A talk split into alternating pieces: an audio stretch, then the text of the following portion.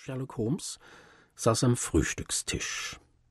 Ich stand auf dem Kaminteppich und nahm den Stock zur Hand, den unser Besucher gestern Abend zurückgelassen hatte. Es war ein schönes, dickes Stück Holz mit rundem Knauf, ein sogenannter Polizistenknüppel. Unmittelbar unter dem Knopf befand sich ein fast zollbreiter silberner Reif mit einer Inschrift James Mortimer, M.R.C.S von seinen Freunden vom CCH 1884. Es war so recht ein altmodischer Hausdoktorstock, würdig, derb, vertrauenerweckend. Holmes bat mich, Schlussfolgerungen aus unseres Besuchers Stock zu ziehen. Ich bemühte mich, die Methoden meines Freundes anzuwenden und stellte fest, dass dieser Dr. Mortimer ein Landarzt sei, der seine Krankenbesuche zu Fuß machte, da der Stock recht abgenutzt schien. Mit einigem Lob nahm Holmes mir den Stock aus der Hand, um nun eigene Schlüsse zu ziehen.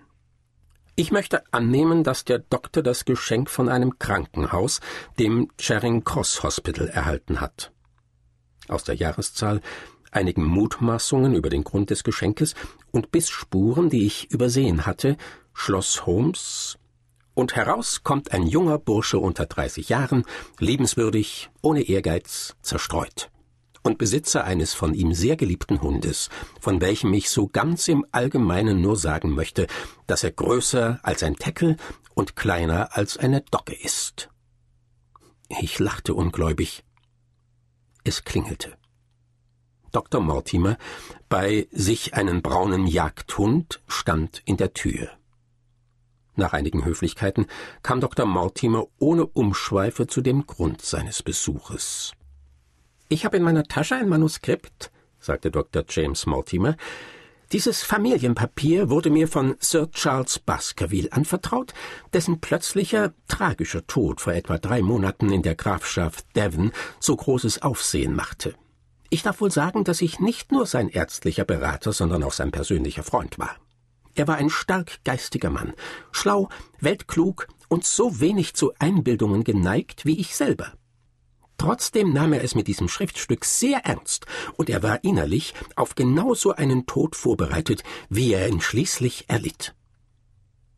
Dr. Mortimer las mit lauter, piepsiger Stimme die Geschichte aus alter Zeit, die Geschichte der Baskervilles und ihren Fluch. Ein Vorfahr, Hugo von Baskerville, ein wilder, verruchter und gottloser Mann hatte durch die Entführung einer Jungfrau schwere Schuld auf sich geladen und wurde eines Nachts im Moor von einem Höllenhund, einem grausigen Wesen, eine große schwarze Bestie von der Gestalt eines Hundes, nur viel größer als ein Hund, verfolgt und getötet. Seither waren einige Baskervilles eines unseligen Todes gestorben, doch werden die Unschuldigen verschont. Das Manuskript schließt mit einer Warnung. Dieser Vorsehung, meine Söhne, empfehle ich euch hiermit, und ich rate euch, vorsichtig zu sein und dem Moor fern zu bleiben in jenen finsteren Stunden, da die bösen Mächte ihr Spiel treiben. Nun zog der Doktor ein gefaltetes Zeitungsblatt aus der Tasche, welches über den Tod von Sir Charles Baskerville, einen sehr beliebten Mann und Wohltäter, berichtete. Wir erfuhren, dass die Umstände seines Todes nicht geklärt werden konnten. Aber ein Verbrechen oder übernatürliche Mächte wären auszuschließen. Mortimer informierte uns über Einzelheiten, die er am Fundort der Leiche Sir Charles draußen im Park des Herrenhauses entdeckt hatte. Mit großem Interesse stellte Holmes dem Doktor einige Fragen und erfuhr, dass er die Fußspuren in einiger Entfernung vom Leichnam entdeckt hatte. Sie waren ungeheuer groß gewesen. Holmes ließ sich den Ort des Verbrechens bis ins kleinste Detail beschreiben.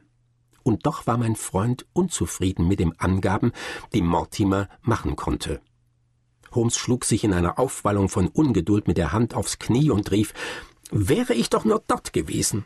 Augenscheinlich liegt ein ganz besonders interessanter Fall vor, aus dem ein wissenschaftlich geschulter Sachverständiger ungeheuer viel hätte machen können das Stückchen Erdreich, worauf ich wie auf einem Blatt Papier so viel hätte lesen können, es ist jetzt seit langer Zeit vom Regen durchweicht und von den Holzschuhen neugieriger Bauern bis zur Unkenntlichkeit zertrampelt. Dr. Mortimer, dass Sie mich nicht hinzugezogen haben. Sie haben vielleicht eine große Verantwortlichkeit auf sich geladen. Er wunderte sich, warum Mortimer nun doch seine Hilfe in Anspruch nehmen wollte. Dieser erklärte, dass er in Kürze den Erben von Sir Charles, den letzten Baskerville, erwarte, aber Bedenken hege, ihn nach Baskerville Hall zu bringen. Ich bin überzeugt, wenn Sir Charles mit mir vor seinem Tode hätte sprechen können, er hätte mich davor gewarnt, den letzten des alten Geschlechtes, den Erben so großen Reichtums, in dieses Haus des Todes zu bringen. Andererseits lässt sich nicht leugnen, dass die Wohlfahrt jenes ganzen armseligen dürren Landstrichs von seiner Anwesenheit abhängt. Alles Gute, das Sir Charles getan, wird verlorene Mühe sein, wenn Baskerville Hall keinen Bewohner hat. Ich fürchte, das natürliche Interesse, das ich selber an der Sache habe, könnte mich beeinflussen, und deshalb trage ich Ihnen den Fall vor und bitte um Ihren Rat. Holmes dachte nach. Er schickte den Doktor, den Erben abzuholen, um am nächsten Morgen mit den beiden zusammenzutreffen und die ganze Sache zu besprechen. Mortimer verabschiedete sich.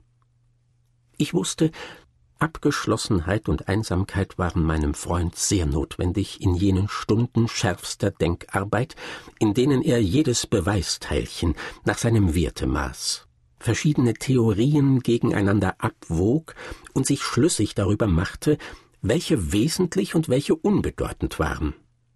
Ich verbrachte daher den Tag in meinem Club und kam erst abends nach der Baker Street zurück. Es war fast neun Uhr, als ich wieder unser Wohnzimmer betrat. Holmes hatte sich während dieser Zeit im Geiste ein Bild der Landschaft und der Personen im Dartmoor gemacht und sagte, wir müssen von zwei Fragen ausgehen. Erstens, ob überhaupt ein Verbrechen begangen ist. Und zweitens, worin bestand das Verbrechen und wie wurde es vollbracht? Natürlich, wenn Dr. Mortimers Vermutung richtig ist, wenn wir es mit Mächten zu tun haben, die außerhalb der gewöhnlichen Naturgesetze stehen, so hat unser Suchen ein Ende. Aber wir haben die Pflicht, alle anderen Hypothesen bis zu Ende zu verfolgen, ehe wir diese eine gelten lassen. Ich setze voraus, dass die Ursache seines Schreckens über das Moor auf ihn zukam.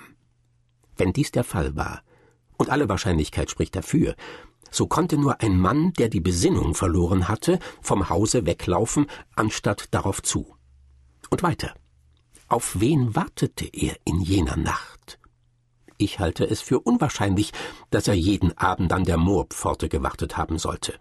Im Gegenteil, die Zeugen haben bekundet, dass er das Moor vermied. An jenem Abend wartete er. Es war der Abend vor seiner Abreise nach London. Das Ding nimmt Gestalt an, Watson. Es kommt Zusammenhang hinein. Darf ich dich bitten, mir meine Geige herüberzureichen? Wir wollen alles weitere Nachdenken über diese Angelegenheit bis morgen früh verschieben. Dann werden ja Dr. Mortimer und Sir Henry Baskerville uns mit ihrem Besuch zu Hilfe kommen. Am nächsten Morgen kam der erwartete Besuch. Wir wurden einander vorgestellt und kamen sofort auf die Angelegenheit des jungen Baskerville zu sprechen. Bitte nehmen Sie Platz, Sir Henry. Wenn ich Sie recht verstehe, so sagten Sie, Sie haben seit Ihrer Ankunft in London ein seltsames Erlebnis gehabt? Nichts von großer Bedeutung, Herr Holmes. Höchstwahrscheinlich nur ein schlechter Spaß. Es handelt sich um diesen Brief, wenn Sie es überhaupt einen Brief nennen wollen. Ich bekam ihn heute früh. Er legte einen Briefumschlag auf den Tisch, und wir traten alle heran, um ihn uns näher anzusehen. Es war ein Umschlag von geringer Güte und von grauweißer Farbe.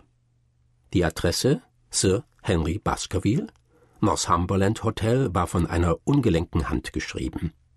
Der Poststempel lautete Charing Cross, und die Marke war am Abend vorher abgestempelt. Holmes erfuhr von Dr. Mortimer, dass kein Mensch gewusst hatte, dass er dort im Northumberland Hotel wohnen würde. Aus dem Umschlag zog Holmes einen doppelt zusammengelegten halben Bogen Konzeptpapier hervor. Er faltete ihn auseinander und legte ihn flach auf den Tisch. In der Mitte des Blattes stand ein einziger Satz, der durch aufgeklebte gedruckte Wörter gebildet war. Er lautete Wenn Sie Wert auf Ihr Leben oder Ihren Verstand legen, so bleiben Sie dem Moor fern.